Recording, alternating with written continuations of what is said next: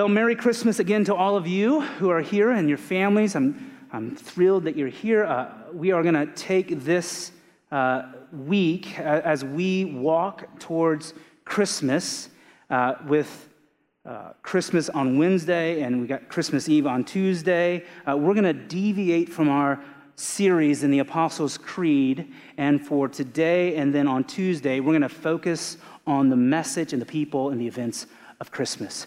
And so, what we're going to do today, as best as we can, is I want to identify a couple ditches that we as Christians can get rooted in in Christmas.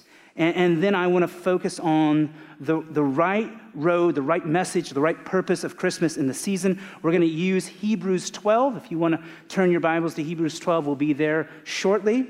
Um, but that's our course for today. Now, there have been uh, scores of teachers and Christians who, who get all worked up um, when it comes to Christmas, when they, in their opinion, see the attack on this idea, the season of Christmas from the world around us. Uh, if you remember, like uh, just a few years ago, there were a group of Christians, and maybe, I don't know if you were one of them, that got worked up over the, the red cup from Starbucks. Uh, we saw this red cup and we said, ah, this is so anti Christmas. They have, it's just red. Look at it. And I was like, what? what? They even, some said, this is an attack on Christianity. And so we can get worked up. We have uh, this phrase that we use, keep Christ in Christmas. Not a bad phrase. We have this battle between Merry Christmas and Happy Holidays. And certainly, look, the secular world, and when I say secular, those who don't believe in Jesus, the secular world has marginalized, consumerized, and materialized this special holiday to us Christians. But I always think this should we not be surprised that the world would sort of push in here? Are we shocked when the world that doesn't love Jesus? or doesn't love his scriptures or the essence of who he is would not really understand what this holiday is about, why are we shocked? Uh, the, the reality is, is, we don't need the world to reflect Jesus to us. We need to reflect Jesus to the world. And so then, today, what has increasingly happened, if we have this attack over here, we've got another group of people who are speaking out against Christmas. There is a group of professing believers, a growing group of believers that are condemning this practice of Christmas. And it's not because of the marketing or the consumerism or the materialism of Christmas, but rather it involves the origins of Christmas, the pagan origin of Christmas. Pagan meaning somebody or something that doesn't worship the Judeo Christian God. And they are saying this holiday is beneath us. We shouldn't celebrate it as Christians. We should just ignore it. And so I just want to walk us to how we got to celebrating the birth of Christ here on December 25th. And so understand that this holiday is not something that the early church just made up. They didn't start fresh. Our early brothers and sisters lived in the Roman Empire under a Roman rule. And there was a festival called the Winter Festival that worshiped uh, the god of Saturn. It was called Saturnalia, this festival was. It came from this festival. Now, let me root this in this. There is no scripture that would call for our celebrating or festivals that concern ourselves with the birth of Jesus, nor in our scripture is there any indication that Jesus was born anywhere around December 25th. What has happened is in that winter festival, our brothers and sisters saw them worshiping, people coming together to celebrate this, and they said, I don't want to be a part of that. And so they began to reject, they don't want to participate in that, and said, We're going to celebrate the most important thing that has ever happened to the world. We're going to, we're going to celebrate Jesus. And that is where our structure of Christmas in December began. And now there are people that are saying that uh, if you are celebrating this, you should be concerned because of its origins in the pagan religion.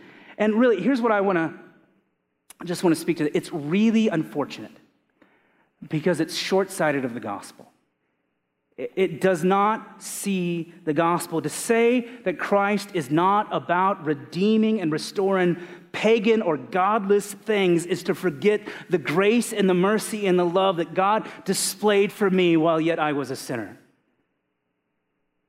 To say that we can critique a day forgets that I myself was once an enemy of God, wandering in my own way and my own wisdom, but God, as Scripture says, being rich in mercy because of the great love in which He loved us, even when we were dead in our trespasses, made us alive together in Christ. The story of us, the story of God, is a story of redemption. It will end with God bringing all things back to Him. Our whole mission in life is to be agents of reconciliation, that we would invade with Christ in our hearts and redeem our workspaces and our families and our lives. To think that God can't redeem a day is to forget the power of Christ. And so, what would be more pleasing to God than His church worshiping and celebrating His birth? I mean, if we even consider Easter, Easter, again, is something that our brothers and sisters rejected and participated in their own celebration. It was for a god named Ishtar that they worshiped. Do we really think that our God would pour out his wrath on his people who are in that moment worshiping and adoring him? As Christians, our issue is not what day we celebrate Christ. It is that there should be more days that we celebrate and adore and love the forgiveness of grace of God. That is our battle. That is our issue.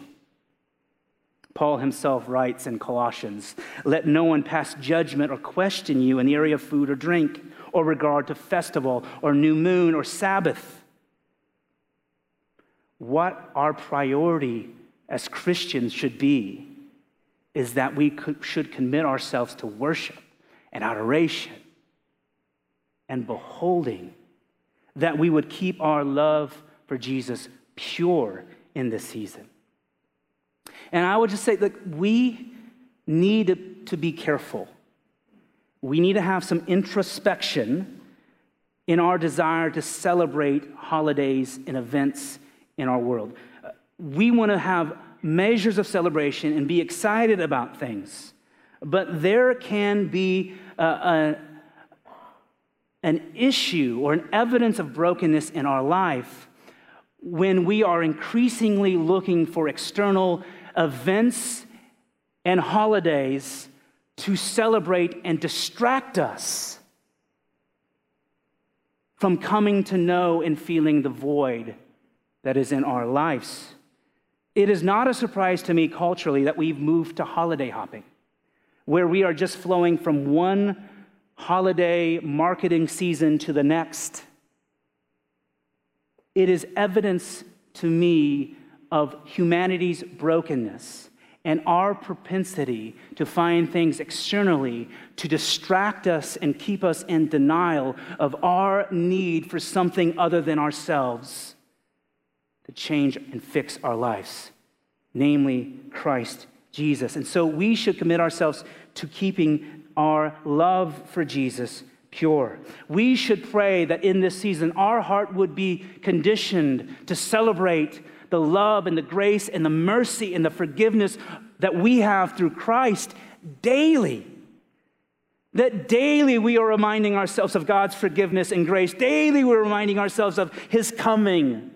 Daily we're reminding ourselves of His love. Let there be no limit to that celebration. But in this season, in the mess of this world, in the mess of our lives, let us focus on the message of Christmas, not the pageantry, not the nostalgia. The message that we would not miss the hope and the reason. Because Jesus did not leave his splendor. He did not enter into creation as a baby so that you and I can have a nostalgic sense of peace in this time. He did not humiliate himself by becoming flesh and taking on this constraint in the fallen world so that you could feel special. Jesus did not just check into humanity to get a sense of what it was like to be a creation so he could give us some good morals. This wasn't a house call. He didn't come by just to say hi. It was necessary, it was required. Because the world is hemorrhaging to death in sin and disobedience, doomed to destruction and out of options. And the only thing that proves to be sufficient in that emergency is for the God King Himself to enter in humanity, to be born like you and I, to live a perfect, sinless life, to die and be raised again so that you and I can have fellowship with God again. That is the only thing that will be sufficient. His mission has always been to save us from ourselves from trusting ourselves over God, from trusting our wisdom over God. Grace through Christ affords us the opportunity to walk away from our own internal sin, our own uneasiness, our own brokenness, and walk towards the beauty and the love and the design of God, to walk in the boundaries that He set before us out of His joy and His love. Boundaries that are for our flourishing, our thriving, and endurance in this fallen world. He has removed the punishment of sin so that we can, when we fall, by the grace of God, get back up and look to Jesus and have new mercies and new graces every day. Paul says in 1 Timothy chapter 1, he says, Here is a trustworthy saying that deserves full acceptance. If the Word of God says this is a trustworthy saying that deserves full acceptance. It is something to note. And he writes Christ Jesus came into the world to save sinners, of whom I am the worst. And so, with all due love, let us remove any hallucination that we have that Jesus came to give you the right to live whatever way you wanted to live that Jesus came to give you the right to have whatever opinion you wanted to have. He came to save you from those very things. Our own track record in history shows that nobody deceives us or hurts us more than we do. Our history shows us that no one harms us or hurts us more than we do. From our relationships to what we love, to how we love, to what we eat, to what we focus on, we are self deceived humanity had to be rescued from itself. Loving themselves more than God, that is sin.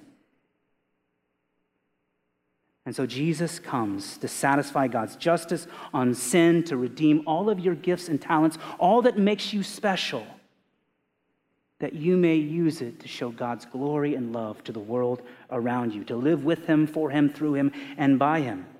And so God's intervention is necessary this incarnation is necessary. The God coming in flesh is necessary to give us an opportunity to fully live, to find true purpose, to find true hope and joy, to flourish as we endure life in this fallen world. That we would lay down what entangles us, lay down our sin by the means of grace through faith, that we would look at something other than ourselves. The author of Hebrews writes it this way.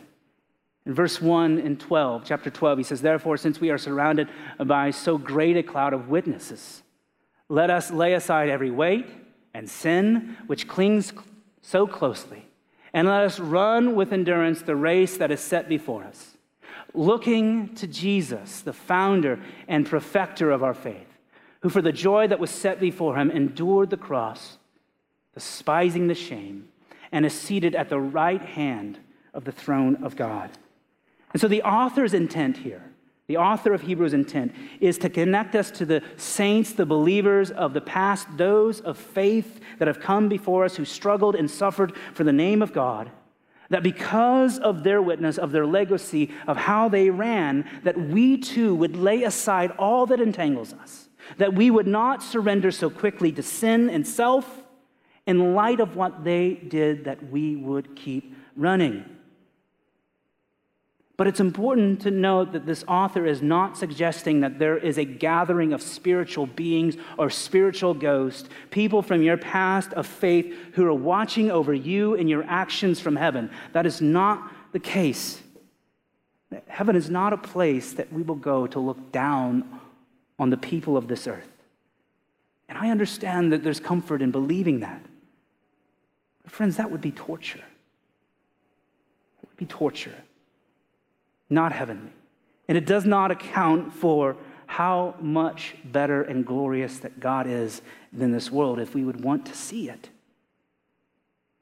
And this race that he's being talked about here in Hebrews is, is, is this one that we're called to run with endurance, to lay aside every weight, to lay aside things that entangle us. It's symbolic of the Christian life. This is the Christian life. It's an intent. The intent in this analogy is not to remind you or make you believe that people are watching you, so behave, but rather that you would do what they did, that you would look to Jesus. It says, looking to Jesus, the founder and the perfecter of our faith. And so, what this is saying is that a race will be well run. We will find endurance to shed and lay aside. And it has nothing to do with a crowd or a noise or being watched. It has everything to do with the object of our focus and our affection. This word looking that we read here in English is translated from a Greek word that means to look away from all else. It is tunnel vision. And what proves undeniable is that your willingness to endure, to keep running well, is based upon how much better or lovelier you believe the object of your focus is than yourself. I'll say it this way. If I was going to come to you in this room and I was going to ask you from one side of the aisleway to the next, to put your tongue on the ground and lick the concrete. For many of you in this room, the motivating factor would be how much will you pay me? Right? Right? Because of love of money, there is an amount, a figure, that will make that worth it to you. And I say that to go here. For some of you, the author and the perfecter of our faith, Jesus, God in flesh, does not prove to be inspiring enough or categorically better or more lovely than your current situation or self. On a scale between you and Jesus, it's probably pretty balanced, if not weighted towards you. And in that, you have found yourself unwilling to move, to lay aside, to throw away all that entangles you, all that God might have for you, because you are simply unwilling to do anything that isn't based upon your opinion in your best interest. You know, Paul David Tripp, he's an author, he's a pastor. He wrote a devotion that I read during the Christmas season. And in that devotion, he said that one of the dark character qualities of sin that we don't often recognize as much as we should is unwillingness. We are often unwilling to do what God says if it doesn't make sense to us. We're often unwilling to be inconvenienced by somebody else and their needs. We're regularly unwilling to wait. We're often unwilling to be open and honest, unwilling to change our routines and our habits to accommodate others. We're often too unwilling to consider a loving rebuke from a friend. We struggle with being willing to say no to our own desires and our own thoughts, unwilling to even admit when we're wrong, even in the face of evidence. And the reason that we're so unwilling at times is that we love ourselves more than anything in this world. We are by nature self preservers. We love our comfort, we love our ability, we love our opinions. And the only thing that will prove to change our unwillingness is that we hold a greater affection for something or someone more than us. And this Christmas holiday serves to remind us of just how much better and more worthy Jesus is as an object of our affection than we are. And so I want to spend some time reminding us. And I'm going to use Hebrews 12 here, I'm going to start in verse 12, and I'm going to work backwards from the cross to the manger. It says in this grouping of verses in Hebrews that it was for the joy that was set before him that Christ endured the cross. That's a striking statement. For the joy that was set before him, Christ endured the cross, cross, despising its shame, and is now seated at the right hand of the throne of God. This text is saying that God, Jesus, willingly endured the cross and its shame, willingly endured the torture and the pain because of the joy that was set before him. What that means is that Jesus could look past this horrific event, look past his torture, look past his death, and say, There is a joy on the other side of this that will make it all worth it. He wasn't short sighted in the present, he saw the joy of defeating sin and death. He saw the joy in bringing creation back to himself. He saw the joy in returning to his Father. Jesus was willing to delay personal fame and gain for long term future glory, not just his, but ours. And he did it as no one else could ever do. Jesus looked past the excruciating torture because of the joy that was set before him. Now, you contrast that with you and I. I'm going to make some assumptions. I know it's never good to make assumptions, but I'm going to make some assumptions that there's some similarities between you and me. Here's where, uh, and what I know about my unwillingness when it's unchecked and unrecognized. And I think, I hope that I'm not the only one. There are times that I'll walk into my house and the kitchen will be a mess, and the kids will have been crazy. And there is this willing desire in me to want to clean the kitchen. But within a matter of seconds, I have convinced myself that I shouldn't, and my wife is selfish. What is that? It's sin, it's my condition. I'm only willing to do the things that I want to do. And I have to repent of that. And even if I do serve my family well, and I clean that kitchen and clean that house, nowhere would I write, ah, but for the joy that was set before me, I cleaned this kitchen.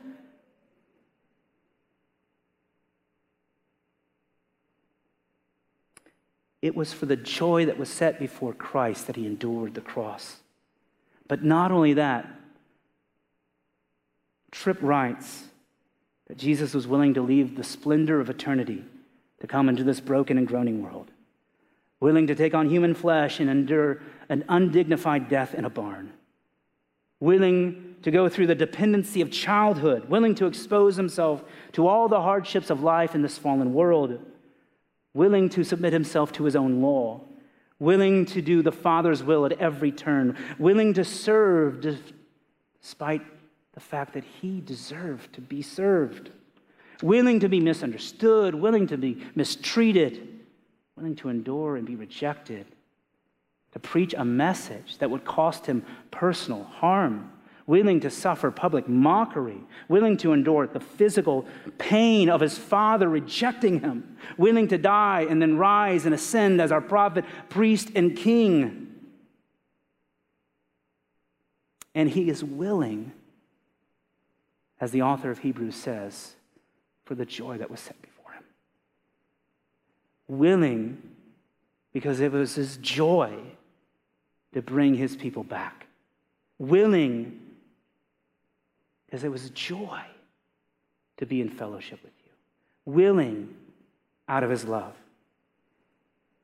And so when we think about that, does that not make us want to reflect on ourselves and then to look at him with awe? How wide the chasm is there between God and me? How big the void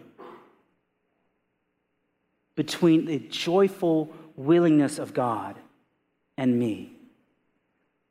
Friends, the story of Christmas is about a willing Savior born to rescue an unwilling people from themselves because there's no other way. A willing God coming to save unwilling sinners, that we could have life. And if it is true, and if you believe that, it should make us question everything there is about our life. The stark difference between the beauty and the willingness of God and my own heart should cause us to question everything. You know, as a pastor, there can be pressure every week to come out here with some sort of magical word poem that's going to kick people up into belief and into action. But honestly, if we can't gaze upon the willingness of Christ in comparison to our own unwillingness, to contrast those two and not find that he is a worthy object to adore, it proves difficult to find words that could. You see, when the shepherds came and the, the Magi came to visit Jesus and bow down right before him, they bowed down in worship and adoration because they knew that everything had changed. Everything in that moment has changed. So, listen, your ability in this life to flourish and survive and endure in this chaotic world will always be connected to how much more you adore our Christ than you. And it is in the remembrance of Christmas that we ground ourselves in that over and over again. We need moments in our lives where we are reminded of how worthy and how willing God was and just how much we needed it. Let this Christmas be that and nothing else. Let this Christmas be nothing more or nothing less than reminding you of how willing and how loving and how beautiful God is towards unwilling sinners. That because of his birth, that we can celebrate that we are called sons and daughters.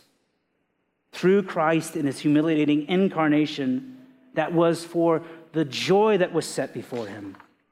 Let this season stir up in us affection that we might endure him in ways that strengthens our resolve and our endurance to lay aside every weight and all that entangles us that the focus of our race, Jesus, would be seen increasingly more beautiful and spectacular than he is right now. That in the light of his willingness, let us be humbled and worshipful. Not only that he was willing to come, not only that he's willing to die, but as the author of Hebrews says, that he sits on the throne of God at the right hand, willing to love you when you are unlovable, willing to forgive you again and again willing to be faithful when you're unfaithful, willing to battle and supply, willing to empower you when you are weak, and willing to restore you when you fall. This is a season that we should come and adore him with new vigor and hope. That in his willingness, we would adore him. That as an arrival, in his arrival, we would adore him. That in his love, that we would adore him that in his supremacy that we would adore him. That in his humility we would adore him. We would adore him more. Let this season be one of renewed affection and nothing else. Let us pray. Father, we praise you as a God who has done for us what we could not a God that has gone to so great lengths, such a great length to bring us back. God, your willingness is unfathomable. Your humility towards us is unfathomable. God, in this season, will you kick up adoration in our hearts? Would you press, press into our prayer lives that we would pray to adore you more, Jesus? That we would pray that we would desire you and nothing else? Would you push us to pray that, Lord, the only thing that really matters in this world is you? And so, Jesus, we thank you for this incarnation.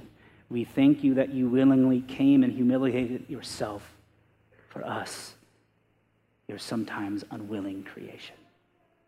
We pray this in your beautiful name, Jesus. Amen.